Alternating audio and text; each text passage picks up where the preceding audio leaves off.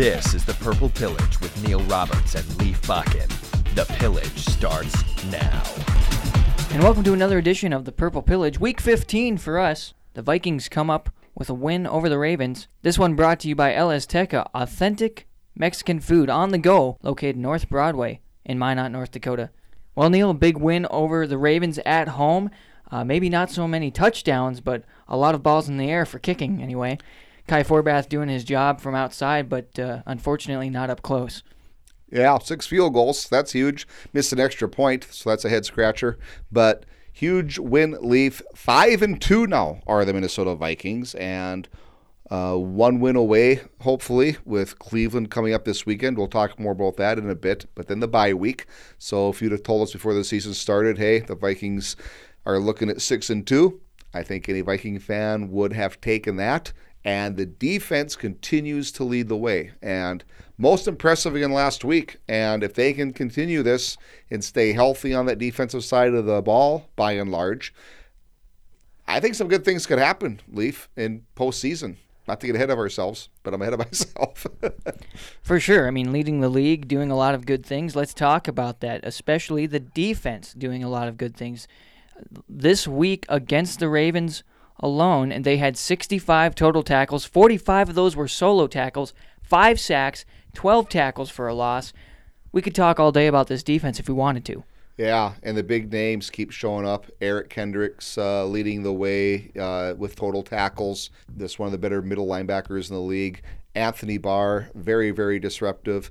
Everson Griffen with two sacks. He's now in elite company where I believe only six players since they began keeping the sack stat back like in 1982, have recorded a sack in each of the first seven games. And Griffen joins that company. So kudos to Everson Griffen for that. But Sendejo with a big hit. I thought he was unfairly uh, suspended for a game uh, on that hit on Mike Wallace. Uh, it was a close call, but I thought he was going low enough, and I thought he was below the head on that play.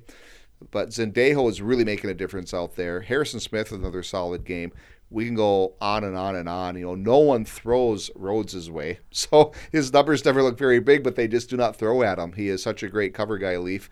And of course, that affects his tackles too, then. So they're just not throwing at his receiver much. So Trae Waynes is seeing a lot of action. They throw his way constantly. He's coming along. He still gets spun around on occasion. But you know what? That Vikings defense really, uh, tell you what, uh, they seldom even bend anymore, but for sure bend but no break. Let's switch over to the offensive side. The little offensive line troubles this week, Neil. Yeah. But the running backs and receivers getting fed the ball. Unfortunately for Keenum and his receivers, no touchdowns for them. But uh, Latavius Murray finally kind of making a splash a little later than we expected. Yeah, but you know McKinnon's filled in well in the absence of Dalvin Cook.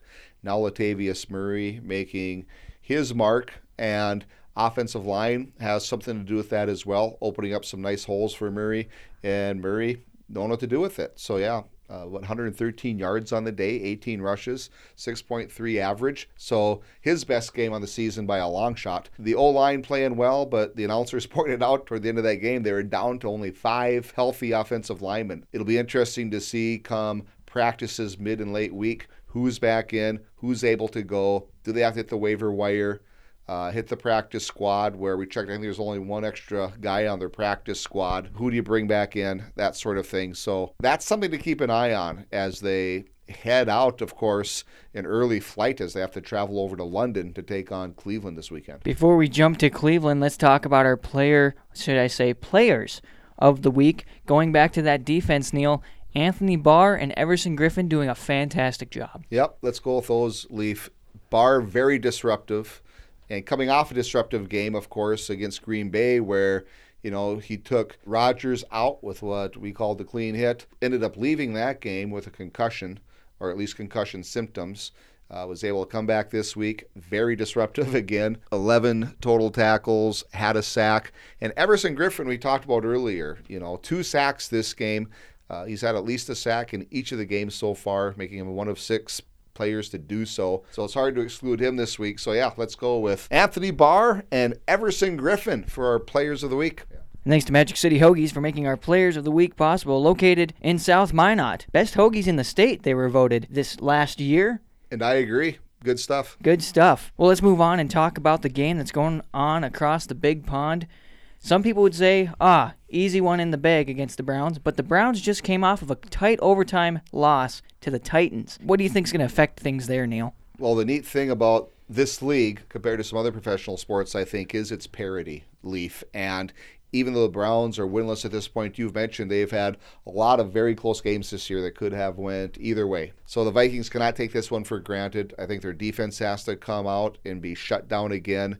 And if they can keep the Browns to field goals only, might be a similar sort of ugly win like it was against Baltimore, but we'll take that. An ugly win's better than a pretty loss any day of the week. I'd be happy with another like 23 to 12 game or whatever, and just to go there, get that win, and get back into the bye week at six and two, and put yourself in really good shape for that back stretch. Not to get too far ahead of ourselves, Neil, but the week after this game is a bye, and then from that point on, it doesn't get any easier for the Vikings. Not that it's been easy up to this point, but it doesn't get any easier. No, and four or five year old games.